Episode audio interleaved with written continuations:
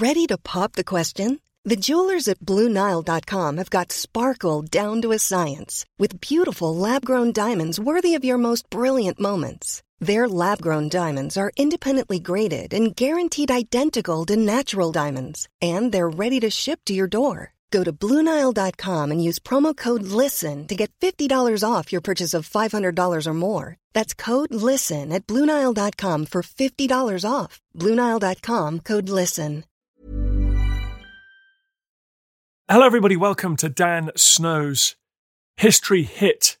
The Suez Canal is blocked, everybody. The sea-level waterway, with no locks in it, that joins the Mediterranean to the Red Sea through the Isthmus of Suez, is currently a gigantic traffic jam, as that big ship is wedged across it.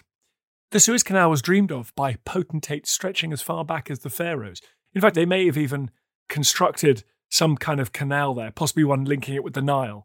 Cleopatra may have journeyed across this part of the world on a canal.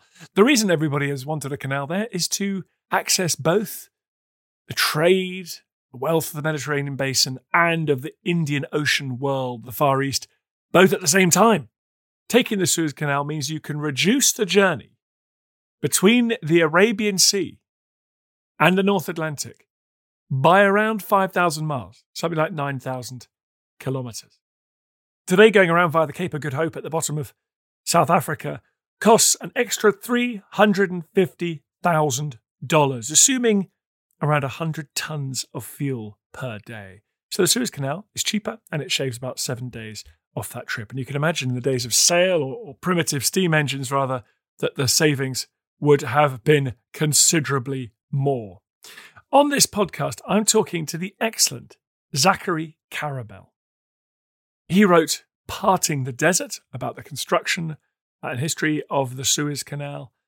And his next book is Inside Money, Brown Brothers, Harriman, and the American Way of Power, which I'll be getting back onto the podcast to talk about soon. He taught me through the history, the construction of the Suez Canal, how it led to financial crashes, indebtedness, grandiose parties with star-studded royal guest lists, and the cold, hard extension of imperial power. It really is an amazing story, of which this blockage is just the latest little chapter. After that, I want to talk to the brilliant Kate Jamieson. She's worked with us at History Hit before. She's an 18th century historian, but her day job is getting ships and crews through the Suez Canal. So I'll catch up with her at the end to find out exactly what's going on in her world. If, after listening to this, you want to come listen to some more of our podcasts, you can do so without the ads at historyhit.tv. Please head over there and do that. You also get the world's best history channel, by the way, when you do that. Hundreds and hundreds of documentaries up there.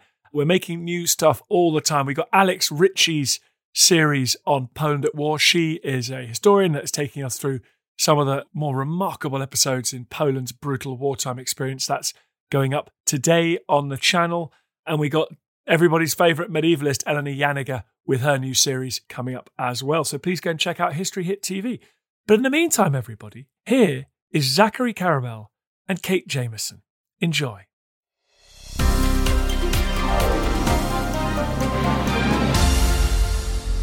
Zachary, thanks so much for coming on this quick emergency podcast. My pleasure. Much easier to have me on the podcast than it is to dig a 1,300-foot ship out of a canal. Turns out that's true. But tell me about the canal, because we shouldn't be surprised things go wrong. It's an artificial construct. For how many generations were people dreaming about a canal that would cut this narrow isthmus of land? Well, the golden age of canal building really is the middle of the 19th century, which is also the golden age of railroad building and the golden age of transatlantic travel and transoceanic travels. So the idea that human beings can, should, will, must manipulate, transform, alter the physical environment to suit human needs, that's time immemorial. So in terms of the Suez Canal alone, the ancient Egyptians, the pharaohs, there's some evidence were digging something, either a canal or a trench, just to make it easier to transport from the Mediterranean to the Red Sea through the deserts. But that moment where we build these really, really massive earth projects other than like the Great Wall of China and some other things, that's a really a mid-19th century, we're going to conquer nature. It's such an extraordinary impulse that those generations felt. Strategically, how important is it? Like, what's the big deal with creating this canal? What problem does it solve? So strategically, you would certainly say that it made a lot more difference transformatively to global commerce and trade and politics from like the late 19th century into the early to mid 20th century than it does today. I mean, it's not to say that the Suez Canal today is not a vital shipping lane. It is. It carries hundreds of billions of dollars of commerce through it. But it's also true that these massive ships could go around the Cape of Good Hope. Yes, it would take more time, but it wouldn't take so much more time. It's not like it's that or bust. But in the 19th century, when you had much more flimsy ships, just the beginning of steam power, so the canal is opened in 1869, the shortened route, particularly for the British Empire, whose main focus was how do we get stuff back and forth from India? And then later on, how do we get back and stuff from India and Asia to the European continent? Cutting that journey of 10,000 miles, which you'd have to go to get around Africa into the Indian Ocean, that made a massive difference. And yet, the Brits were a bit worried about this at first, right? This was a French-led idea, was it?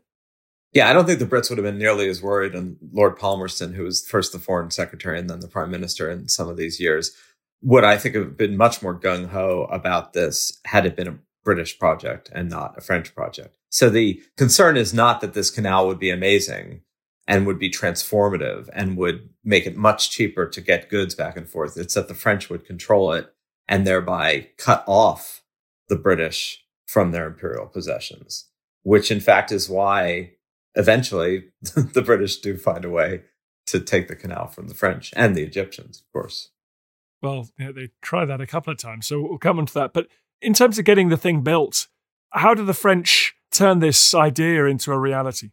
The Suez Canal, more than most of these massive projects, really is the visionary impulse of one individual, a man named Ferdinand de Lesseps, who was just one of these episodic figures in history who had a bunch of failed projects. Think of him like an upper middle class French Elon Musk. He had a dream, he had a vision, he had a bunch of projects that didn't pan out so well. He was looking for something to inscribe his name on the face of history. He was a man in search of a plan who found a canal. And he ends up being the driving force for this. And it's not like there was 20 other people clamoring to get this built, unlike, let's say, the later Panama Canal, where there was no dearth of plans and projects and people. The Suez Canal really was the product of de Lesseps going, I can do this. This needs to be done. I will do it. And they raise a ton of money, and then they get the job done. And funny enough, they raise a ton of money from French shopkeepers. It's one of the earliest versions of a shareholder-funded project. There were a bunch of these starting around that time, 1830s, 1840s. But a lot of the money comes from middle-class French citizens who are sold this dream by de Lesseps, that they can get a little piece, not just of a project that's going to change the world, but that's also going to make them a lot of money. And as it turned out, it didn't make them so much money, but it did change the world. Sounds like the Channel Tunnel that my dad sunk his savings in the 1980s because he believed in it, but he's still waiting for the big payout. Yeah, look, the legacy is most of the time when these projects are sold to the common man or the common investor, they get the common investor's money, the project gets built, and nobody sees any return on it except the people later on who buy the bonds or buy the debt when the project goes bankrupt. And the Suez Canal is no different than the Channel or the transcontinental railroads in the United States. The initial investors in these projects lost their shirts, but it got built. It got built. And at some stage, the Brits decide they're going to get involved, right? Is that when it looks like it's actually going to become a thing? I mean, they are involved throughout because you can't really get this done without at least British diplomatic buy-in. So throughout the 1840s, even after the project gets commenced in 1859 into the 1850s, de Lesseps is shoveling in his own version of early shovel diplomacy between Paris Istanbul, Cairo, and London to try to get buy-in from the major players. He has to go to Istanbul because Egypt is still nominally part of the Ottoman Empire. He has to go to Cairo because it is actually really an independent country, even though it's nominally part of the Ottoman Empire. So he has to get the ruler of Egypt on board, and he has to get the British government on board, because even though it's not their project, even though it's not their agreement with the ruler of Egypt or the Sultan of the Ottoman Empire, if the British were adamantly opposed to this being built, he could not have either garnered the diplomatic capital, the political capital, and probably not the actual capital to get it done. They do get it done. Eventually, some mechanical diggers come in. Eventually, they replace this kind of army of workers in appalling conditions with some heavy plant. So initially, this begins in 1859, literally with Ferdinand de Lesseps walking to a certain spot in the desert with a shovel and a small group of people and just planting a shovel in the ground and saying, you know, in the name of the Emperor of France, and at the time it was Napoleon III, in the name of the Khedive of Egypt, the ruler of Egypt, and the Suez Canal Company, I begin this project. And then it's just tens of thousands of Egyptian laborers, the Fellaheen, that are provided to the canal company by the ruler of Egypt. It's basically slave labor, although it's a somewhat different status. And they're just set to work digging.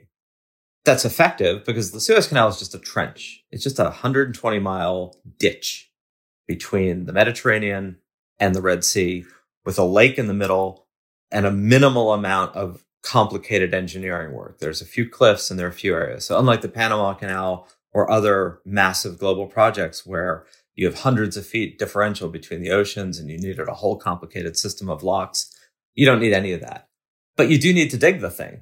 And at some point, it occurs to the engineers of the Suez Canal Company and de Lesseps that mechanical dredgers, things that dig with machine and steam power, are faster and more effective. And I mean, you have to fuel them, but you don't have to feed them. You don't have to house them. You don't have to make sure they don't die of disease. So they start replacing the human labor with mechanical labor halfway to two-thirds through. And then the opening 10 years later, it's one of those amazing moments of 19th century Victorian history where you just get a sense of this generation of people that almost can't believe what humanity is achieving. It's kind of not unlike the huge scientific breakthroughs of the 20th century. Like, the self-congratulation was remarkable. So when the canal opens in 1869, it is inaugurated with a massive party. 3 days of parties that the ruler of Egypt spends what I guess be the equivalent of tens of millions of dollars on to fête the royalty of Europe. The Empress Eugenie comes. They commissioned Verdi to write Aida, which was supposed to be performed in the new Cairo Opera House, but they didn't actually finish the Cairo Opera House on time, so it ended up premiering elsewhere. But it's not just the party and the excess and the pageantry. It's the language and the vision, which even the English at the time, who were, as we talked about, somewhat ambivalent about a French canal opening in the waterway that connects the British to India, even there, the rhetoric was the opening of the new water highway between the East and the West will mark an era in the annals of humanity. The canal was begun in this also philosophical way. There was a whole group in France, philosophers following the theories of Saint-Simon, that the world had been rent asunder by geology and geography. And that if you could connect the waters of the planet in one ever-flowing connective body, that you would heal the wounds that had separated humanity since the time of the Tower of Babel, that the canal wasn't just a literal connection between two oceans and two seas. It was a metaphorical connection between East and West, between male and female, between parts of the world that had been sundered. And they really talked this way. I mean, this wasn't just a marginal thing. It was a real belief that you weren't just digging a trench. You were unveiling a new dawn of human progress. Wow, some of the luster came off that pretty soon. But anyway, in terms of the opening, grand procession, I mean, emperors and kings, French, Austrians, all kind of processing through at the first ship through, right? Yes, and they had these showboats. They actually built ships that are more like Mardi Gras floats than they were like actual ships to carry the dignitaries through the canal. And they dressed up. It was like a a 3-day ball, and stops along the way on the canal, each of which was its own party. I mean, it was quite the thing. A good ticket if you could get it. Hi, everybody. You're listening to Dan Snow's History. We'll talk about the Suez Canal. More after this.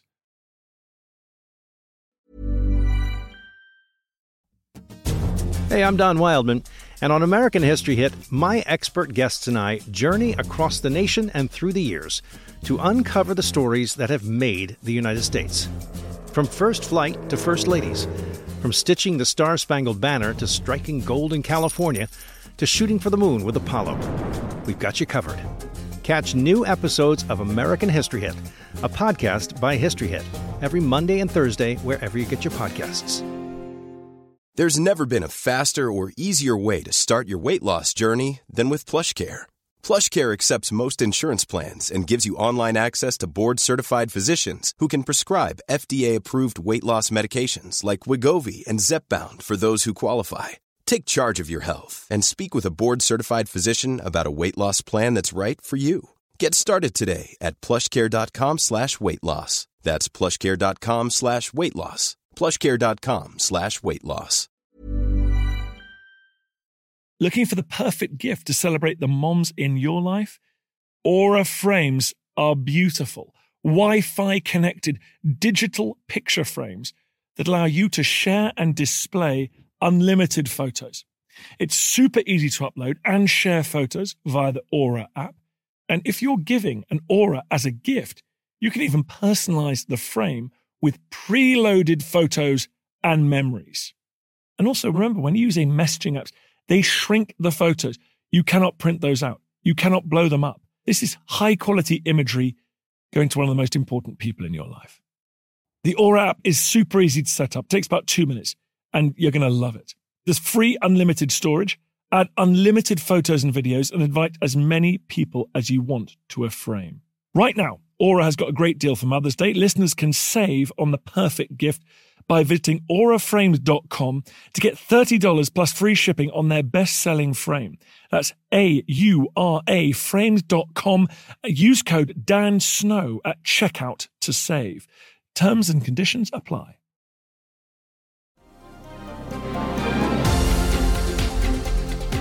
Ah, sounds fun. Were there any problems from the start? Was the canal built properly? Did people go aground? Was it deep enough? How did the canal work? It worked quite well. It actually worked better than people thought. I mean, it wasn't like there were no accidents and no groundings, but it was functional very quickly and it was viable very quickly. Certainly by the 20th century, as ships got bigger, the canal tended to lag the growth of shipping containers. And part of that was because by the time you had these massive shipping containers like we have today, the canal had become less and less economically important just because global commerce started going in different parts of the world, and you had air and you had different ways of getting stuff from point A to point B. And there wasn't always the money. The Egyptian government in the mid-20th century didn't have the money in time for the capital expenditure to expand the canal. So it did eventually continue to expand. Actually, it's 2 parallel canals in certain parts of it. But it was usually 10 years behind the evolution of the shipping containers. And despite all those glorious aspirations when it opened, quite quickly the canal becomes an absolute piece of meat that is fought over by the imperial powers. And rather than heralding a new world, it's very much old world imperial rivalry, right? It's tragic for Egypt in the 19th century.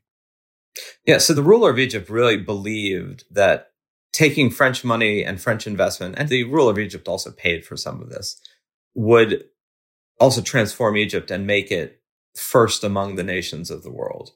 And instead, it became a source of debt servitude because the amount of money that the ruler borrowed in order to invest in the canal and pay for the fellahin and pay for those parties just wasn't recouped by any of the canal dues or anything actually happening in Egypt.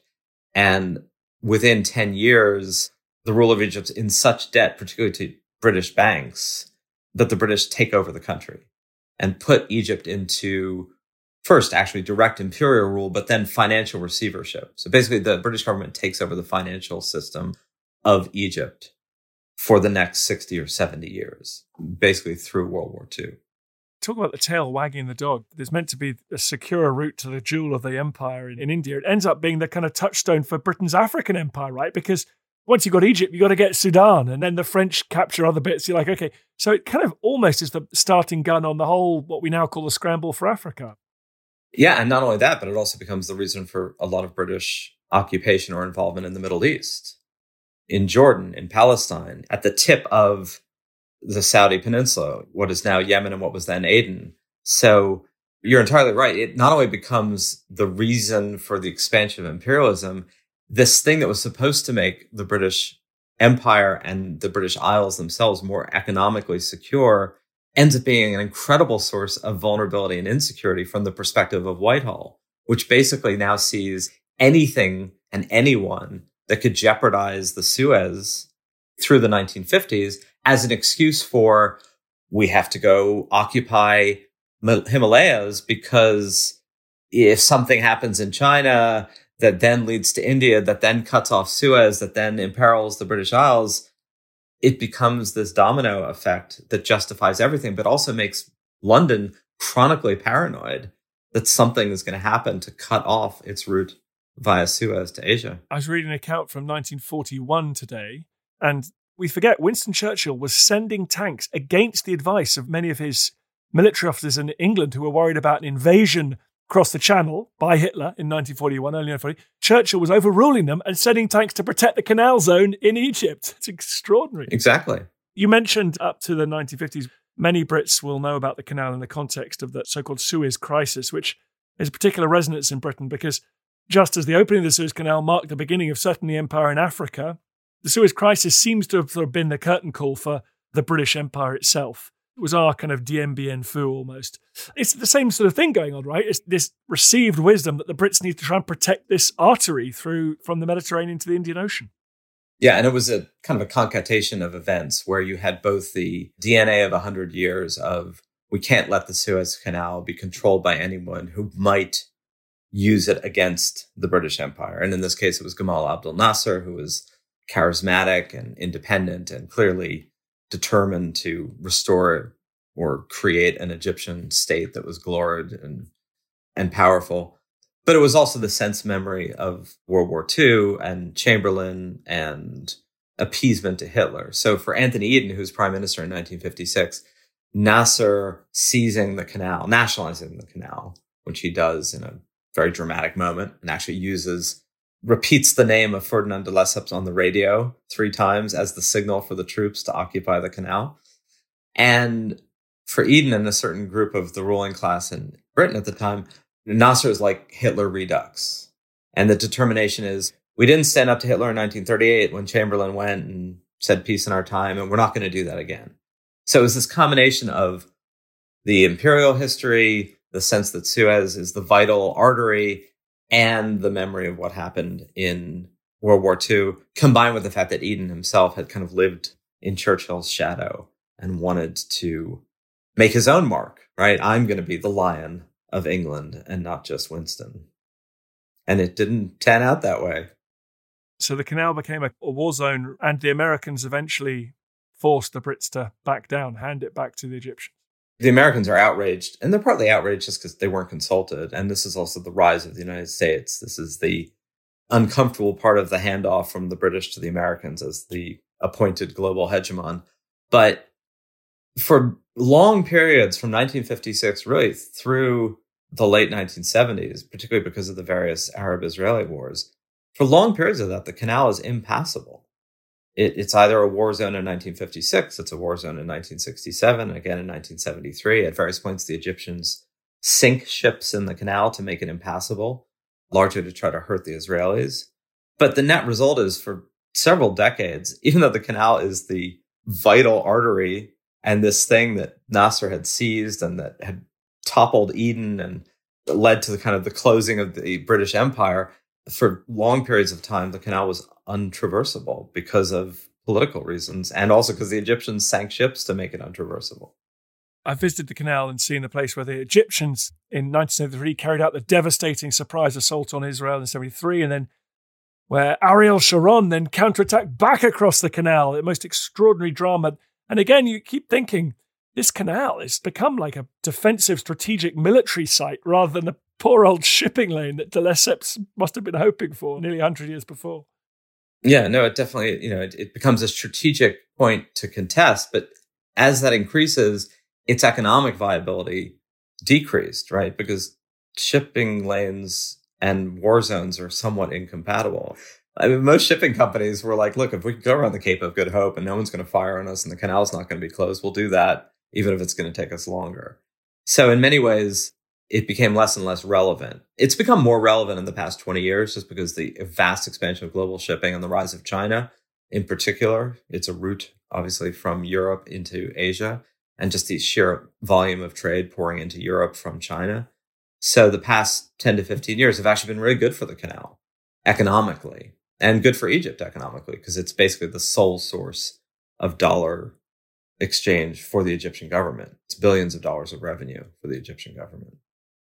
What do you think this latest grounding, the Suez Canal's had lots of problems, as you said, of all different kinds. Do you think this latest grounding is an existential threat, or do capitalists have short memories, short time horizons? In a couple of years' time, they'll say, hey, what's the quickest way of getting from China to Rotterdam? I think the fact is, part of what's so amazing about the story today about this massive ship, the Ever Given, is just how big the ship is. We used to talk about super tankers and then supermax and these large things. I mean, this is 4 football pitches. It's 1,300 feet. It's a really big hunk of metal and a reminder of just the sheer volume of global trade these days, because it's there. And then all these other ships are now lined up, waiting to pass. And some of them are the same size. And even with the pandemic, maybe even because of the pandemic, we talk about, is Europe and the United States going to stand up to China? Has the pandemic ended globalization as we know it? I think part of what this is, it's in its own weird way a touchstone for right now, is a reminder of the sheer volume of global trade, even in the middle of a pandemic, is so massive that anyone who is sitting around going that it's done, the pandemic certainly messed up tourism, but the movement of goods around the world through all these different lines, now the Arctic with the melting of the polar ice caps, that has just gotten more and more and more every year. And that's going to keep going on. And they're clear of the ship, and then they're just going to increase the volume as much as possible. Kate, thank you very much for coming on the podcast. Thank you for having me. How does the canal figure in your day-to-day work? So I work in maritime security. A lot of maritime security teams transit down through the Red Sea. So they will join vessels at the end of the Suez Canal usually, and then head down through the Red Sea, picking up their weapons and equipment and down into the Indian Ocean and on to wherever that vessel is going. And that works in reverse as well. So teams will drop off their weapons in the Red Sea and then head up to Suez, where they'll disembark the team. So it's pretty busy. Are there any challenges operating in the canal? I think there are lots of challenges operating in the canal. They're trying to make it wider for the entire length of the canal. They've managed to widen it in certain areas, but I think there's a good 72 kilometres, I want to say, that's still only passable by single vessels. And at the moment, what's going on in the shipping world today? And at the moment, no one's going anywhere through the Suez Canal. Yeah, so the Ever Given, which is a Suez Max vessel. So the Suez Max vessels are designed to be the largest ships which meet the restrictions of the Suez Canal, really. So it was about 400 metres by 59, I read earlier. So the consensus in Port Said at the moment is that there was a power failure and the wind, which was about 30 knots, has just kind of forced it onto the bank at quite a significant angle. In your experience of working in it with the canals and the authorities, are they very effective at dealing with these kind of problems as they crop up, or is this going to be a long one? I think we're looking at least a good few days before they can work out how to get it free, although I did see just before we started talking that they've managed to get a bit of buoyancy out of her. Unfortunately, the pilot obviously is responsible for the navigation of the canal. The Suez Canal Authority pilots are really well trained. They know the waters like the back of their hand, but if there's a problem with the ship, then that's beyond their control, unfortunately. So they're trying to shift her with tugs at the moment and digging the bow out. So fingers crossed it won't be too long, but I think the delays are going to be going on for a little while for ships that are trying to head south or north. What do those delays mean? Are we going to see shortages in the UK? Everything comes through there, doesn't it? I'd hope not. I did see that the Suez Canal Authority have opened up an older section of the canal to try and ease the congestion slightly. but it could potentially have huge ramifications, really. Well, thank you so much. I'm going to let you get back to your day job now. Very good luck with it. Thank you. I feel the hand of history upon our shoulders. All this tradition of ours, our school history, our songs, this part of the history of our country, all were gone and finished. I've just a quick message at the end of this podcast. I'm currently sheltering in a small, windswept building on a piece of rock in the Bristol Channel called Lundy. I'm here to make a podcast. I'm here enduring weather that frankly is apocalyptic because I want to get some great podcast material for you guys. In return, I've got a little tiny favor to ask. If you could go to wherever you get your podcasts, if you could give it a 5-star rating, if you could share it, if you could give it a review, I really appreciate that. Then from the comfort of your own homes, you'll be doing me a massive favor. Then more people will listen to the podcast. We can do more and more ambitious things, and I can spend more of my time getting pummeled. Thank you. Thank you for listening to this episode of Dan Snow's History Hit. Please follow this show wherever you get your podcasts. It really helps us and you'll be doing us a big favour. Don't forget you can also listen to all of these podcasts ad-free and watch hundreds of TV documentaries when you subscribe at historyhit.com/subscribe. As a special gift, you can also get your first 3 months for just £1 a month when you use code DANSNOW at checkout.